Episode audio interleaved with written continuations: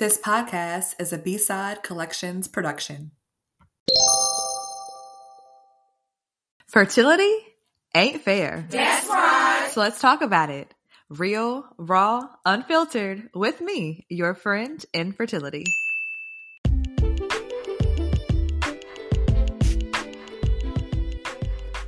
Hey, hey, welcome back to another episode of Fertility Ain't Fair. I am your host, Britt, and yes, I am excited to have you pop in with us today. If you are new, welcome to our community, welcome to our space.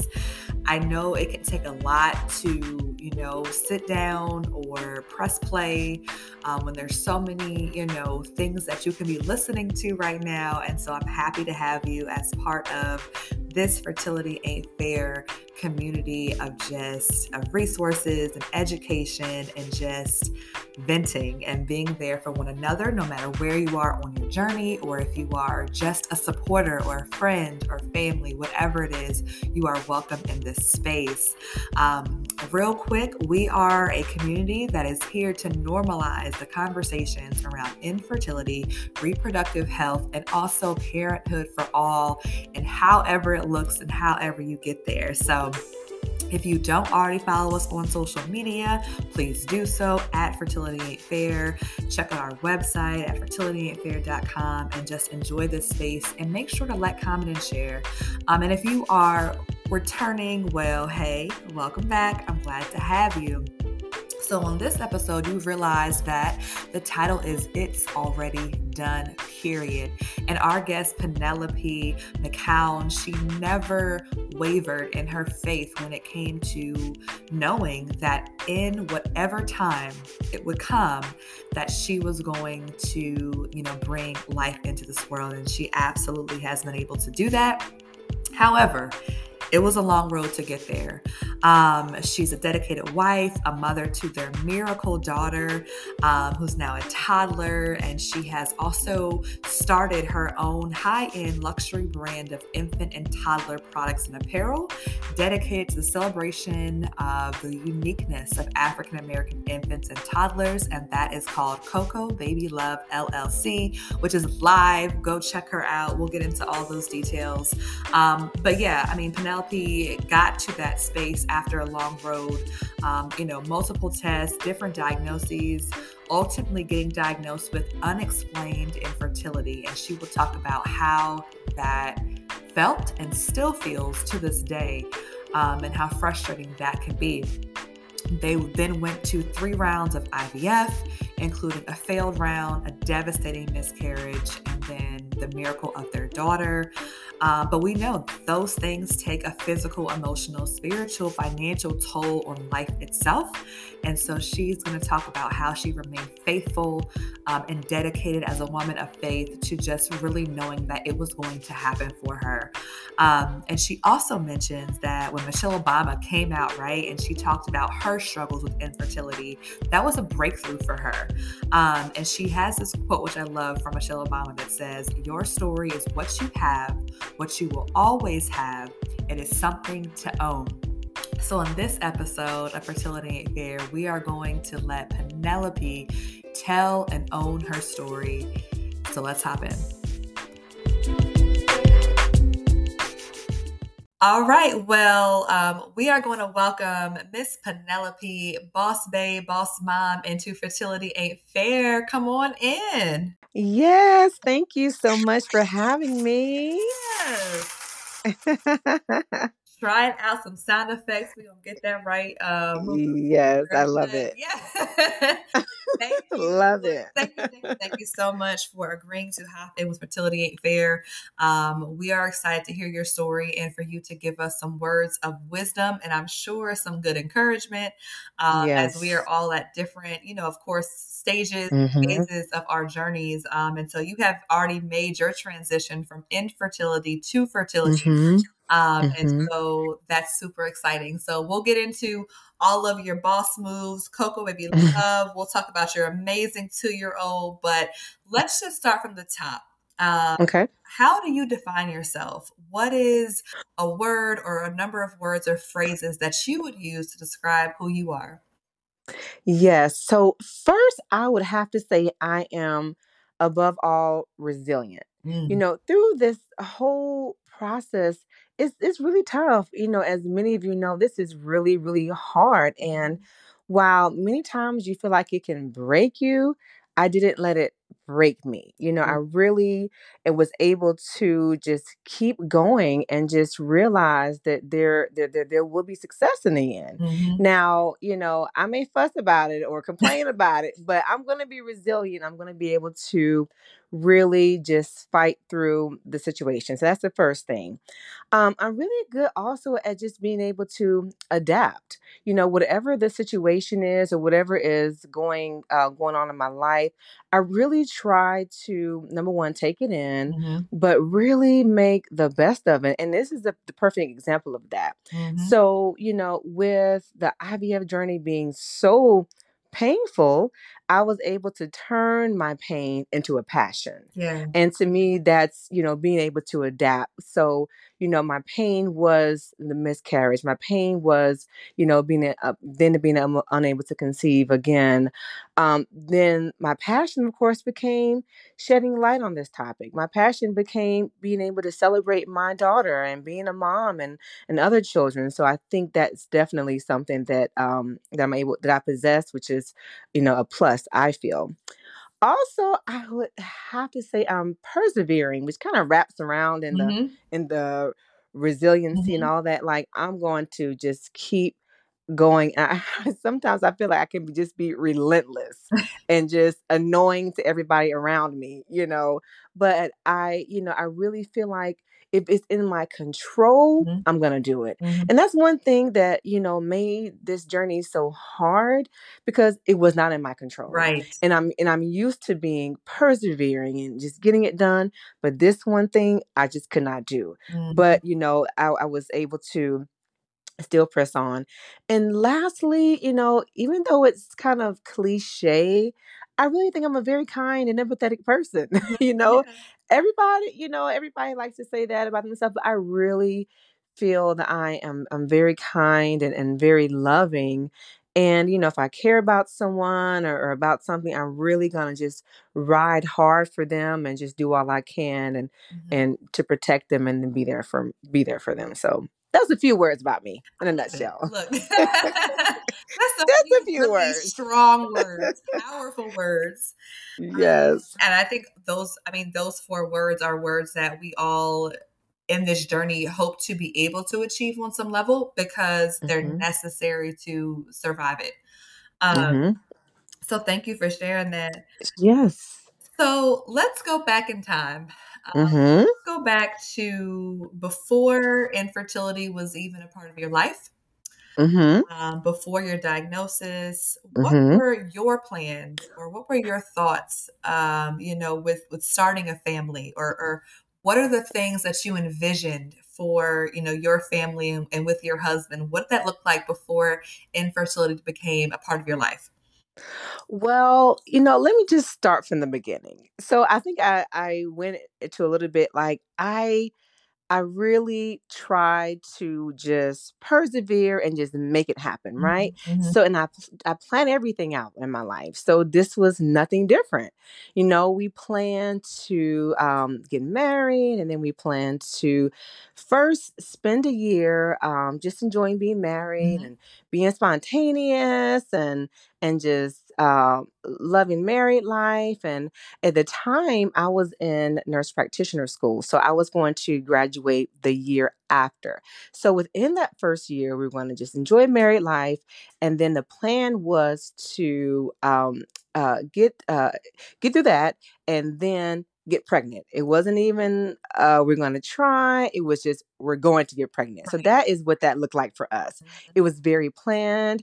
It was very organized we knew that you know we wanted several children and that was just that was just going to be it you know there was no no other talk about it mhm, but that's just totally you know not what happened at all you know it uh 2014 trying to get pregnant then turn into 2015 and then the years after that and then nothing happening and it was it was definitely not the journey that we envisioned and and did not line up at all with our expectations. But I think that's, you know, a part of life, I realize now. Yeah. But what we, you know, planned and expected was nothing like ended up being. so that was a, a, real, a real big uh, eye opener and awakening for us. So let's go to then. Obviously, you start trying naturally. So, at what, Yes. at what point in time were you referred to, or did you say, "Hey, I need to see a specialist"? How far into that, you know, trying naturally, did you move over into the fertility space? Yes, I'm so glad you asked. So for me, it was it was such a, a different story than um, some women who, um, you know, experience infertility. A lot of women, once they realize they have a problem, and not and I, not even in the African American community because we do struggle with that, but like I would say maybe Caucasian women, um, you know, if they feel like they have a problem, they'll they're quick to see fertility specialists but not not myself. Right. And again, it had a lot to do with the fact that number one, my own biases uh, about the process, and number two, I didn't want to do all that. I was like, no, I can do all that. And number three, I never, I never thought I, I, I would have the problem. I really didn't think I needed to do it because I'm in control, right? Mhm. Whatever, whatever you know, I, I try to do it, it's gonna happen. But that's not the case. So what we ended up doing, we ended up trying naturally for some time, just at home, you know. And when I say at home, I mean not going to the doctor. We haven't gone to the doctor yet, other than you know my yearly exam. So you know we tried for for several months, and and then then nothing, and then we went to um to uh my OBGYN because at the time I was 30 about 32 or 33 and then it's so funny because then i'm like well i'm getting older now but here at at 40 i'm like okay well i r- really 32 is is 33 is young especially in terms of people having children later in life but Mhm. that was neither here nor there so i i tried at home for several months before going to the doctor because i felt at the time and just having the knowledge of the healthcare knowledge i knew i shouldn't have shouldn't wait too too long Mhm. so it's funny because when I went, went to the OBGYN, um, he was like, okay, well, you know, you're you're over 30 or you know, 33. I think, you know, we should at this point try to give you some aid, you know, fertility aids. So I was, I was okay, well, I, I'm open to that. So we ended up doing uh Clomid. And so with Clomid, um, that you're only supposed to take it for like a few months. And then Yes. after a few months, with time Mhm. ovulation, if it doesn't work, you're supposed to move on. Mhm. So I'm like, okay, well, this is it. This is it right here. Yes, this is my Mhm. answer. This is this is gonna work, right? So for several months, that's what we did. Um, I took the fertility medications. I timed my ovulation. I said, okay, I know I'm ovulated. We did what we were supposed to do, and nothing. Month after month after month, nothing. I'm like, okay, well, maybe this is maybe some, you know, I don't know. What's this is a little weird. So then at the end of the predicted time, I went back to the doctor. He was like, okay, well, we've tried this um you you're not pregnant i think you should see a fertility specialist. I'm like wait wait a minute it's only been a few months hold on i, I don't want to do all that yet. I'm like you know and sometimes i'm convincing him i'm like sometimes it takes some women to get pregnant right? Mhm. and he's like okay you know okay miss McCown you know if you just it's okay fine. Here we, we can keep trying. So did it again month after month after month turns into next year kept going over and over you know because i just i couldn't i couldn't accept the fact that this was not working Right. um and you know and and while doing that of course i'm doing everything else i'm you know doing all the teas i'm doing all of the supplements Mm. i'm Mhm. doing anything that i can you know find online i mean i'll spare you all the details but everything i heard worked you know you everything that can help i tried we tried all of that you know looking back some things sound just very bizarre but Yeah. i was so desperate I to get it. to I try get it. I get it. I get it. I tried. Mhm. So, you know, the turning point for me was when I had heard about this crazy wives' tale that I went so I went to a doctor. This was a different OBGYN. My current one was out for the day. I went to a different OBGYN and she was an African American female. So I told her what I had heard and um and she, you know, she looked at me, she was like, Miss McCown, it doesn't take all this to get pregnant. I was like, you know what? You're right. It it it, it doesn't. It, it it really doesn't. so I think I just needed to hear from Mhm. an, another African American female. And Mhm. finally, I was like, okay, I, I I give in. I'll go and see what they're talking about. So it really wasn't until that I we really tried everything and just, you know, getting an, a word from someone who I can relate to. Yeah. I think that's when it finally resonated to me that we gotta we we we just we need help. Mhm. So that was the turning point for me. So it did took several years, um, which looking back, I know it doesn't take that long. Um, and so I, I don't think I would have done it any differently because I really wanted to give myself a fair chance. Mhm. Um, so yeah, it, was, it took several years, but finally I was convinced um to go, and so I'm glad I did. But that's what it, it took a lot for me to, to go though. But like you said, it, it it takes a lot. It's it's hearing from somebody else. It's Mm-hmm. wrapping your brain around the fact that okay, I don't want to accept, as you mentioned, that it's not happening the way I thought it always would. Or, you know, it's Mm-hmm. it's um I, I heard someone um recently say it was the death of expectations. Yes, it was the death of um Mm-hmm. my body functioning the way that I Mm-hmm. always told it should. Mm-hmm. And that takes it can take everyone a different amount of time, as you mentioned, to adapt and Absolutely. accept the fact that okay, it may not look the way I always thought it would. Mhm. That is so true, and that was so hard for me. I think too because I everything in my life was so planned and everything I was able to achieve. But this here is just was not in my control and it was just mhm, crushing. Not only, you know, I couldn't do anything about it, but just the fact that my body was was was failing, you mhm. know, and I Yeah. you know, and I really, you know, just I I, I felt like I went into like a big picture about it. I'm my my whole thing was, you know, this is what God said I'm supposed to do. You know, I felt like I was supposed to, I'm supposed to be able to create, I'm supposed to Mhm, be able to bear children. So I really went deeper with it. And I think that, you know, that really bothered me the most. And I mhm. really, it really affected my my true identity because I felt like I was put on this earth to be a mother Yes. and, you know, although, you know, some people don't feel that way, that's what I felt like my Mhm, purpose mhm. was. And to not be able to do that, that was just just crushing. So, Yes. yeah. Mhm. Completely I'm in the same boat, and I I feel because I also feel that, you know, from the beginning of my life, I I've always been maternal, I've always wanted Mhm. and as you mentioned, it was just what you were you thought you were supposed to be able to do, and that that feeling of failing Mhm. is one of the hardest things to overcome. Um, you know, you can overcome the pain, you can overcome the needles, you can overcome Mhm. relentless testing, but feeling as if your body is failing you in a way that it's supposed to naturally function is so hard. Mhm. And that's something that I've had to, you know, wrap my brain around and accept, but also with my husband. And so I'm Mhm. gonna jump around a little bit, but Yeah, sure. to you and your husband. Mhm. Because of course this is happening not just to you, you Right. know, it's happening to you all together.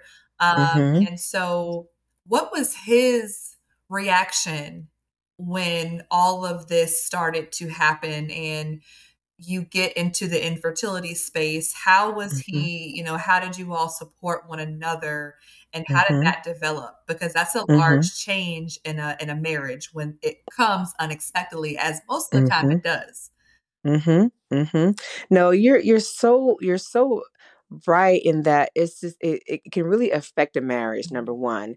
And it could it and for us, we had um we had been we had been married for a few years when all this started and i saw then that he was just the biggest support for me Mhm. because as you know some men you know um are not could be not very supportive just because of their own expectations Mhm. and my husband was he says he's very calm anyway and you know when i was frantic about all of it that it, he was able to be to remain calm Yeah. and I think that's really important um, to have a talk really um, prior to marriage for me uh, looking back you know what if we can't have children Yeah. you know i think that's an important thing to to ask yourself or or your potential mate because you may be faced with that number one Mhm. but um also he didn't he- when when i would really you know talk down about myself or Mhm. really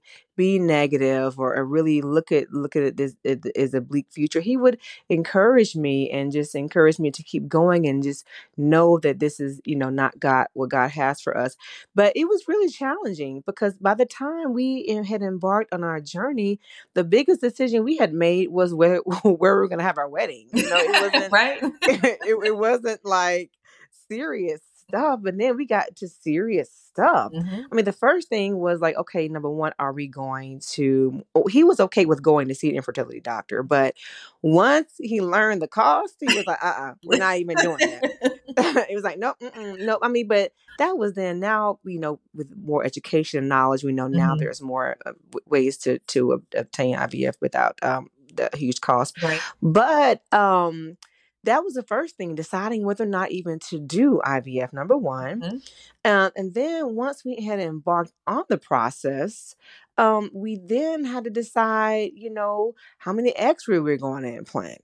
Then we had to decide, you know, if we are going to implant a boy or girl. You know, it was so Mhm. many things that occurred along the way that, you know, could have really, you know, to- torn us apart. But I think that, you know, with going through all of these difficult times and big decisions, it actually was was able to bring us together.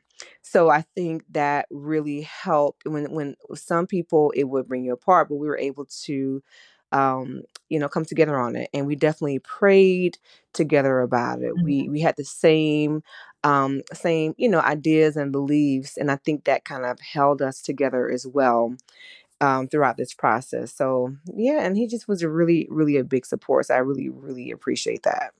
Shout But out to all hard. the amazing support team, okay? Because Yes. like you said, not not everyone um, is able to accept that. Not everyone is able to to be that.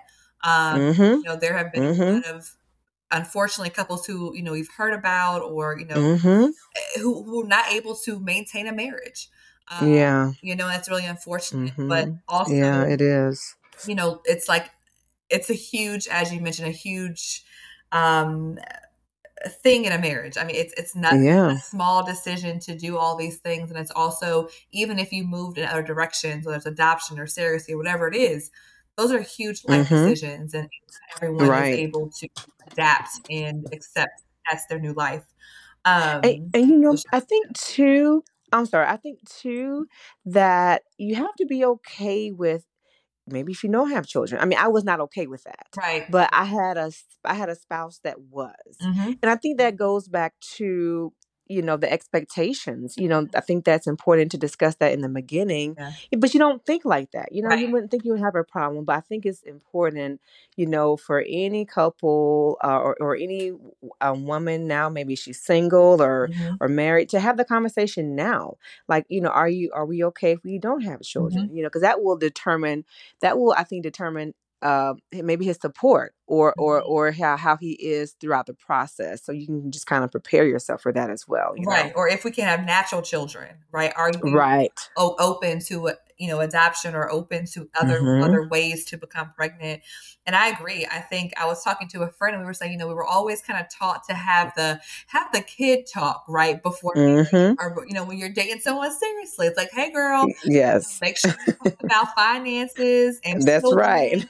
and agree on things but no one ever tells you to ask Mhm. not how many kids do you want but what if as you mentioned we cannot have children or we cannot conceive Mhm. naturally is that a deal Mhm. breaker for you And it's so funny because my husband, um, and and then I, how however you know, a woman decides to become a mom, that's that's fine. But my route, I was not open to adoption, hmm but even my husband was. I just hmm wanted, you know, to bear my own child, hmm but um, he was open to that, and that's a really big deal um, with a partner. So I think it's important to have those types of discussions, hard as they may be. It's important, you yeah know. You just don't ever know. yes so okay Yes. going back to your infertility diagnosis Mm-hmm. so after a couple years you have Yes. uh, of course the the barrage of tests and then Mm-hmm. Most people the goal is to get a concrete answer right that we would love Mm-hmm. to find that one thing or whatever it is or, or multiple things that are telling us okay why is our body Mm-hmm. not doing what it's supposed to be doing but for you you were diagnosed as unexplained. Mm-hmm. So Mm-hmm. tell us about how that felt because that would be, I think, one of the most frustrating Mm-hmm. diagnoses because of the fact that literally, as it says, is unexplained. It's not concrete. There's nothing saying I can't do this. So why is Mm-hmm. So how did that feel, and how did you you cope with with that actual diagnosis?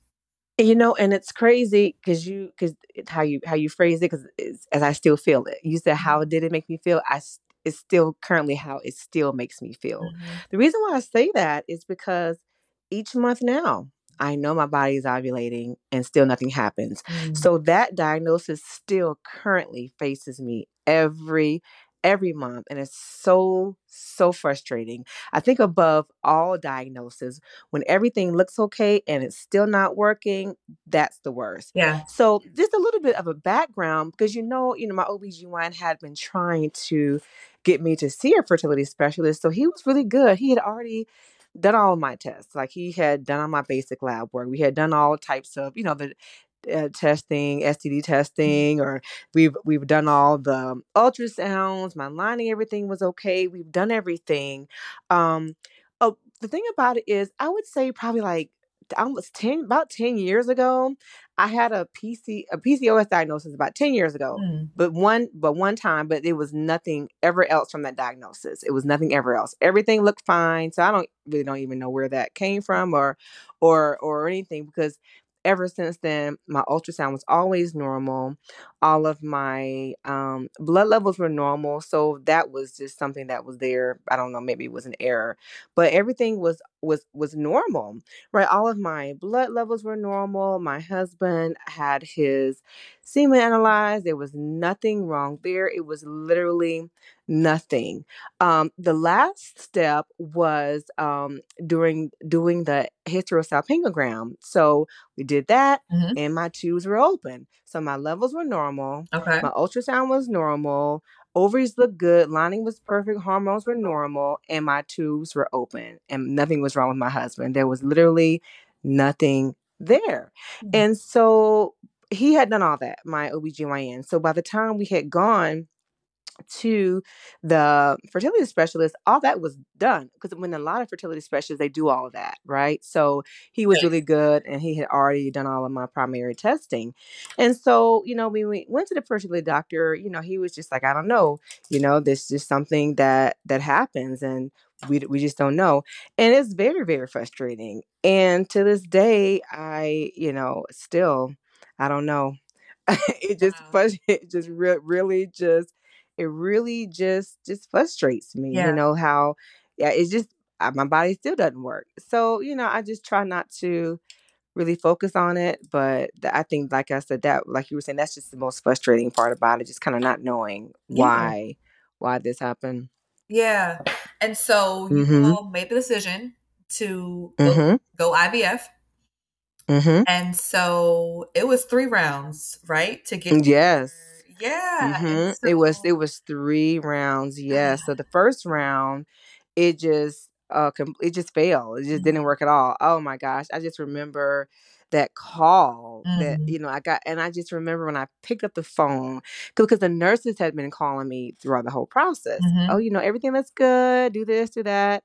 Um, but then when I got the call and it was him, I was like, oh my god, this is this is not good. And then just just I remember the way his voice sounded Mhm. when he told me that it didn't work. I just remember just going just numb, just completely just numb. Mm. Because you go from, you know, trying to conceive naturally for years and then just saying, Oh, we this is gonna work, we have the answer.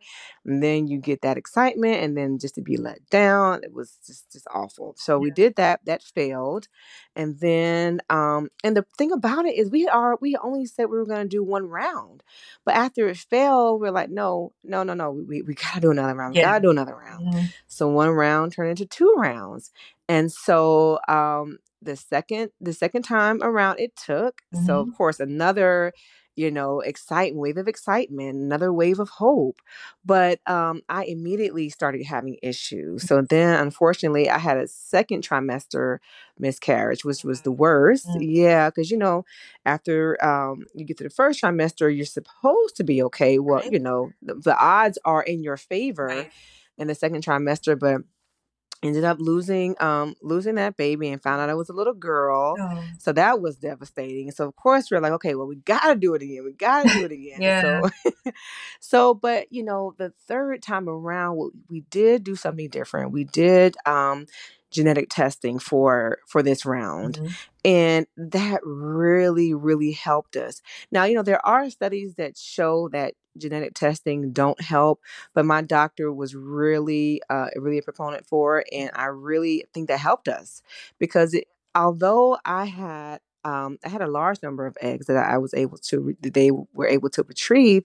But after doing the genetic testing on them, half of them um, were, were not were not good, wow. although they appeared to be that way um, from the outside. So mm-hmm. I was at risk for them, you know, transferring another egg and then having the same problem, mm-hmm. and then thinking something was further wrong with me. So we did genetic testing for the third round that helped and um yeah we implanted just one and it was it was crazy because I wanted two eggs. My husband wanted one egg. Right. So how do you compromise on something like that? Mm-hmm. There is no mm-hmm. compromise. We're doing two or one. Right. But there's nothing in between. Right. So that was that was hard. That that was mm-hmm. hard. I think what worked in our favor was the fact that um, our uh, fertility doctor really recommended one because mm-hmm. we knew it was a healthy healthy baby. Right. So we did one and it took mm. and yeah, everything turned out okay in the end because of course we had our scares for for this one too. Um, at first we were told that it didn't take and mm. and devastation again, but it turned out that it did. This whole process was wait, just, wait, was wait. just crazy. yes. so you were told after your your mm-hmm. wait period that it did not take. Yep. Yes, let me tell you what happened. It was like uh, deja vu. I'm at work. I always get these calls at work. Right. so I'm, I'm i know. At, I'm at work. yep, I'm at work, and um, I get a call, and the nurse. This time it was the nurse, not the doctor. So I'm, the nurse called me. I'm okay. I'm good. The nurse, the hear the nurse's mm-hmm. voice, and then um, she's like, "I'm so sorry, Miss McCown. It didn't. You're, you you have a positive pregnancy test, but your levels are too low for it to be a viable pregnancy." Mm. So then, of course, the whole drama starts and the sadness starts, and I I just drop everything and run out of my job, leave work, running out of work. This whole dramatic scene is like I did the first time. Right. Um, yeah. And so, you know, then we start the whole process notify, notifying our family and mm devas everybody being devastated along with us. So when she um told me, she's like, okay, well, your levels are low, but you know, this was right before Fourth of July weekend. So she said, okay, well, um, come back in about two days, uh, right after Fourth of July, and let's see what your levels are. So we went back after the Fourth of July, and they went up. And she says, "Okay, well, Miss McCown, well, they're up a little bit. I don't, I don't want to give you false hope. Come back another, another few days. Went back another few days. Oh they were up. They oh like God. quadruple, had quadruple. And so then she called me back and she was like, Oh, Miss McCown, so it looks like you have a viable pregnancy. I'm like, Well, that's all you're gonna say. It was so like anticlimactic what? from all the drama. all the oh drama. my God. That, I know that, wow. that, you know, that she had called. Yeah. So it was crazy. I'm and it's still to this hmm. day, I look at my daughter and I say, they say you were not here, but you're right here. You, you're standing right here in front of me. But you are know, right so. here. You're you right. Yeah, you you, you were still here. coming in. Yes, you're right here. Exactly. Exactly. So it was a learning experience. You know that you know, and I think um I think too, in a lot of other groups that I'm in on Facebook, you know, women are very concerned about those first levels that they're getting, but they really mm-hmm. don't mean much because everybody has different mm-hmm. levels, um, and you can't really necessarily go on the norm. So I think that's important too, and that's important too about educating yourself, you know, and and knowing um, knowing kind of the ins the ins and out of the process that everything doesn't always follow, you know, textbook or way it's supposed to. So that's that's important too. Mm-hmm. Yeah. I I'm just taking notes. I'm like, look, Wow. wow.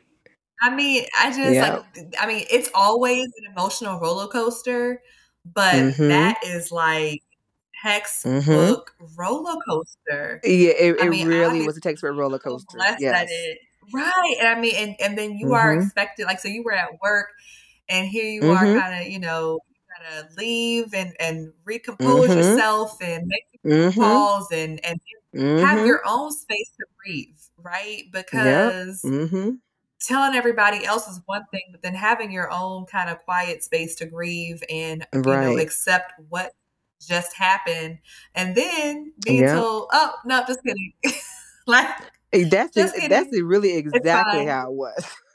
Oh my goodness. That's Oh my goodness. that's it really exactly how it was. I mean, so we had already told about all of our friends and, um, our our Mm. family, and then the devastation again. Oh my god, just thinking about it just was just, you know, a a nightmare, but, hey, God had a Yeah. final word, so that's that's what it was. He did. That's what it was. Yep. And on that Yep. note, um, bringing up the big man, so how were you able? Because faith is tested. I mean, Oh, yes. this Oh, this is one of the highest levels I think of faith being tested Mhm. is infertility. Mhm. Um, Mhm. and I mean, amongst a lot of other things, but this is definitely one of the hardest tests I think in in our lives is is this journey. Yes. So how were you able to maintain your faith?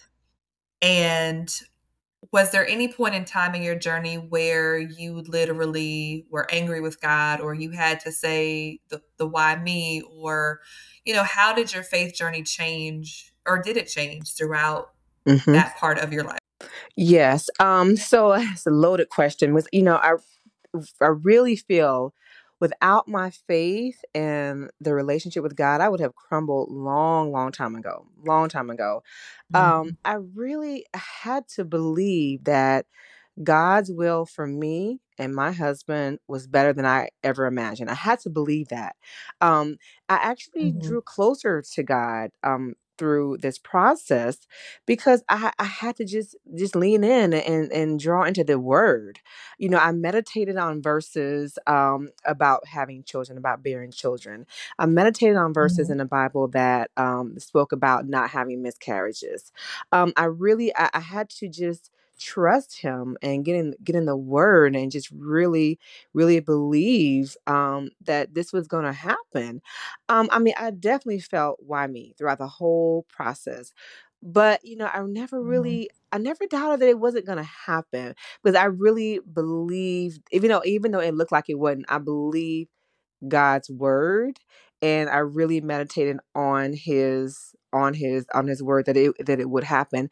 And it you know, and it really, him strengthened me in my relationship with him, and further, you know, in in in years to come, it's it still strengthened my relationship with God, just getting getting through that. And, you know, one thing too, especially in, um, the African American community, uh, when it comes to not only ferti infertility, but just, um, medical conditions in general, I think culturally, we're Mhm. just taught just to pray about it, you know? Trust God. It's Right. gonna happen with God's gonna it's gonna happen in mm-hmm. his timing, which it is. It will happen in ha in his timing in his timing. We do trust God, but that doesn't mean that you don't do medical intervention. So I think faith Right. as well was, uh, my faith was it was a challenge in that aspect. You know, when Mhm. people, uh, when we Mhm. told people that maybe we were going through IVF or considering IVF, "Well, it's just God's timing. Just just wait on the Lord," you know? So that was that was a struggle, you know, um, waiting on the Lord per se versus seeing infertility doctor. So that was one struggle that that that I have, but I really just believe that God heals us in different ways, whether it's naturally or whether it's through a medical intervention. And I think maybe I feel that way as a medical provider, um, Mhm. that, you know, we we have these interventions that are made to heal us, and God works through doctors, and he works through nurses, he works through med modern Yes. medis Mhm. modern medicine. So that Mhm. was that was important. So faith played a role in that as well because I think a lot of women, uh, African American women, they have guilt in that, um, and Yes. and s they have guilt in seeking treatment because they they feel like they're they're failing in in in in Mhm. that they're not trusting God. So, um for me, I like I said, I think uh, my relationship with him is strengthened. It helped me and my husband uh, pray together and study the word together. And, you know, I think the lowest point for me was not necessarily the failed transfer, but was for the miscarriage. I had Mhm. to really believe that we had that we had not made it this far and then miscarried for us not to have a child. So I think Right. right then at that moment, that's when I had to be the strongest. I'm like, Lord, how? Why? Like, how did we go through IVF, fail the first time? Why, God, did you allow me to get pregnant and then lose this this child? You know, I still don't I still don't know why it happened. And I mean, and it's not our job to question God, you know? So um that was a, a tough a tough time for me. But again, I just believe that no matter what it seemed like, that it was already done. That's why I kept telling myself, it's already done. And it was. So Yes. I love it. Um, so getting to mom life and Cocoa Baby. Love. Let's talk about it. Let's talk about so how have things been as a mom of a toddler and Oh having Cocoa gosh. Baby Love LLC? Tell us a little bit about what it's Oh, like just to, to look at her every single day and, and know where you oh started and where you are. Like, what has that been like? It's unbelievable. It's literally unbelievable. You Mm, know, our lives can just change just so much in one year. You know what I mean? It's it's it's crazy that that I started with not even being a being able to conceive to now have a brand that was inspired by my child. And I never even thought anything like that would happen. Because to be honest with you, I never really saw myself as an entrepreneur per se. I always been innovative. I've always been creative, but I never really saw myself in in owning, you know, something like this. But after my mhm. journey to motherhood and the type of mother that I am, I was really inspired to create this brand because of her. The name is from her. She's my baby love. So the name is Coco Baby Love is after her. Uh, so Mhm. um I because because um it was so hard for me to conceive her once I finally had her. I, I just mothers all mothers take care with their children, but I think for me, I was just really focused on um making sure she had the best everything. Again, m- all mothers do this, but I think because of the loss that I had, the struggle that I had, I think I was Yeah. you know, I w- it was just a different take for me. So it, that Mhm. uh, that has affected the type of products that I carry, um, and things of that nature. So it's it's definitely um, been a dream that's come true once I had her.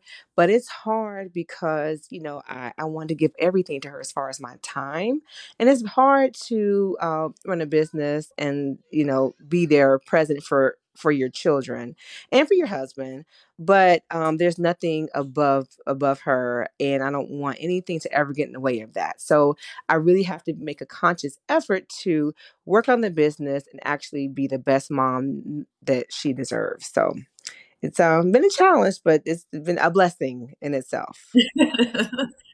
Yeah, so you have high-end luxury brand infant and toddler yes. products, and I love it because and apparel, um, but I love it because it really is representing African American infants and hmm toddlers, and so hmm I think, you know, for all the moms, as you mentioned, who are looking for the best of the best uh, for their brown babies, I just I love to see it, and I I, I can't wait to just buy something off them when my time comes on. When my time comes, I'm coming to the website, and I am going yes to. yes Thank oh hello you. No, I, I oh receive it. I do. I absolutely receive it.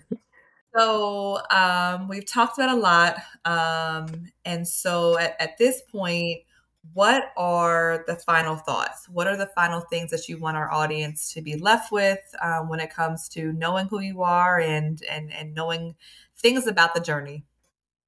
Well, I would first say that anybody who is ex- not only experiencing it but think they may have a problem to seek to seek care early on. You know, I think it's important to not necessarily um, you know, keep struggling if there's help. And I think the earlier uh, people try to see what their problem is, that the the better, or the earlier, the earlier the better. The more they can know what their options are.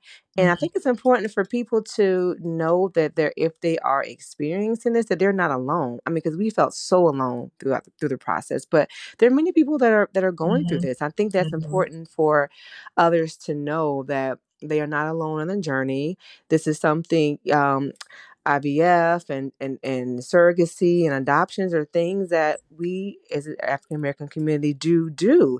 So it's important that um, Mhm. That people realize that and and not you know getting caught up in the judgments that um that they think may think they receive because everybody deserves you know a, a shot at motherhood or fatherhood if that's what they desire and not to be influenced by other Mhm. outside um people on their journey so yeah and just keep going and not to give up all that good stuff but um yeah i just would really encourage people to just stay encouraged and I, I'm really just I can't stress enough that people don't know where their life is going to be just a year from now. You know what I mean? So just whatever your Right. people's situation Mhm. looks like right now, I mean, it could be different next month. You know, so just persevere, Mhm. keep going, and and really just just not giving up. I love it. Thank you so much. And so Yes. how can people find you? Where are you on social? Plug all of your your handles and and all of that good stuff.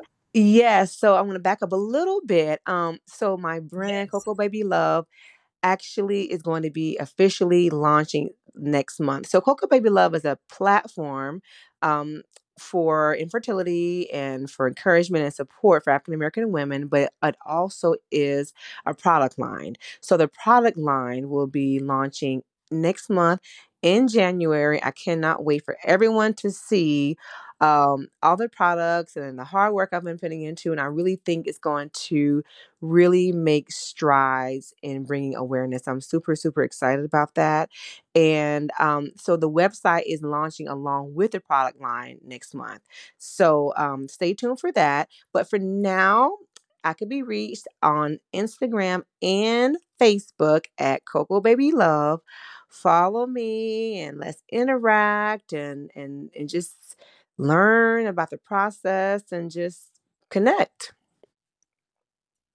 Absolutely. Well, I cannot thank you enough once again for hopping in with us, sharing your amazing, um, difficult, uh, but amazing journey uh, to motherhood. And we wish you all the best success, uh, prayerfully, that you are able to once again bring life into this world, um, if that is what is in God's plan um, and next for you. But looking out for the new product line. I'm super excited to see all the good things and all the goodies and all the, the things that just make mom feel like, you know, she is Yes. she is that girl. Okay. Yes, yes, Um, I'm yes. so It's it's excited. So especially after the struggle. Especially after the struggle, yes, we yes, deserve to really feel good and and to celebrate our children. That's really what the brand is about. Feeling good as a mom and celebrating our children. I love it. Well, thank you so much for hopping in today, Thank and you we look forward so to seeing all the new things. yes, I'm so excited.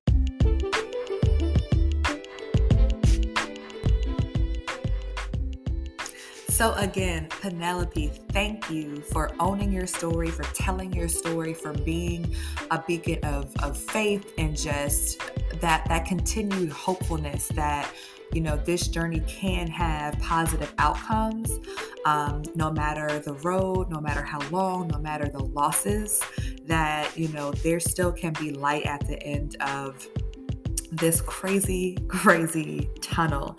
So, you know, I'm gonna give you a couple takeaways, and I know you have your own, but my my top ones were were these. Number one, know where you stand on the different options to become a parent. So Penelope talked about how she knew that adoption was not, you know, what she wanted to do.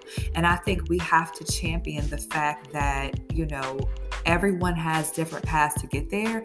And no matter what the path, as she mentioned, it's totally up to you. Those are life altering decisions. And one is not easier than the other. People love throwing out, oh, just adopt, you know, oh, have you looked into that? Like, these are not easy decisions. They're also never guarantees. There's lots that go into that. So, I think just owning where you are and owning, you know, what is okay for you or what is a boundary for you or, you know, whatever it is, is is absolutely okay and not to feel ashamed or guilty or judged for knowing where you stand on the different options. So that was one. Uh, number two, seeking care early on.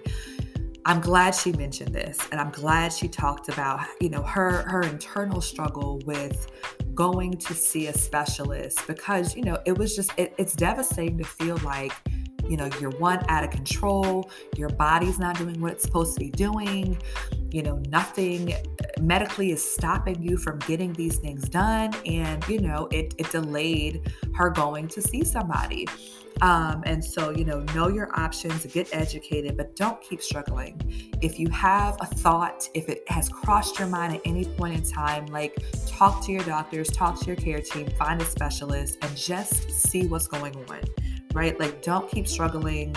See what's happening and, and move forward with more information than you had when you started, you know, that conversation of those questions. Okay. And number three, you are not alone. And I know we say this in like every episode, and it may seem like, well, duh, we know that. That's why we're here.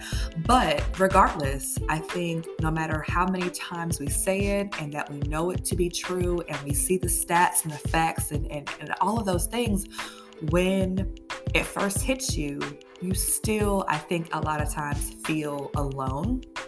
I mean, you feel like you may not know anyone else who's going through it personally.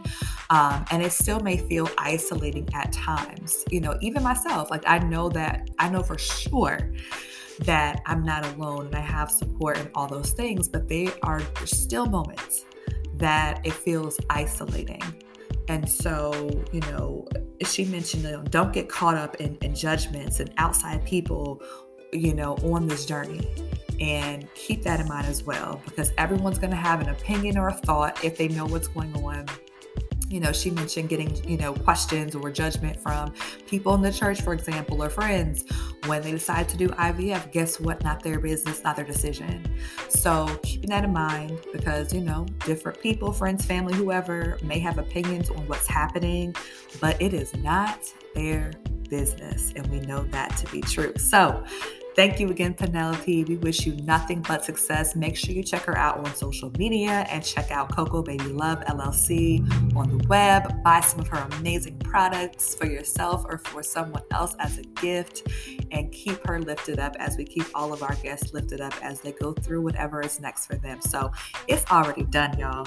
That's all I have to say in this episode. This is the beginning of National Infertility Awareness Week. So, I am planning on doing a bonus episode uh, to give y'all an update on where we are me, my husband, where we're at, what we're doing, because uh, it's been a little while. So, I'm gonna give y'all updates. So, keep that in mind. Celebrate this week, uh, share with somebody else who may not know about it. And as always, I am your forever friend Infertility. Until next time, stay hopeful.